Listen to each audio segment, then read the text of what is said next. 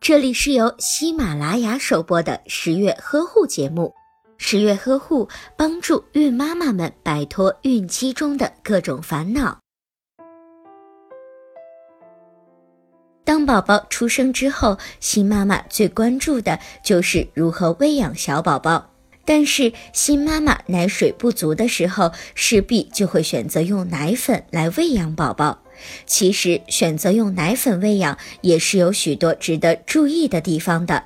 那么，购买奶粉的技巧都有哪些呢？一、品尝口感，准妈妈可以用嘴巴品尝少许的奶粉。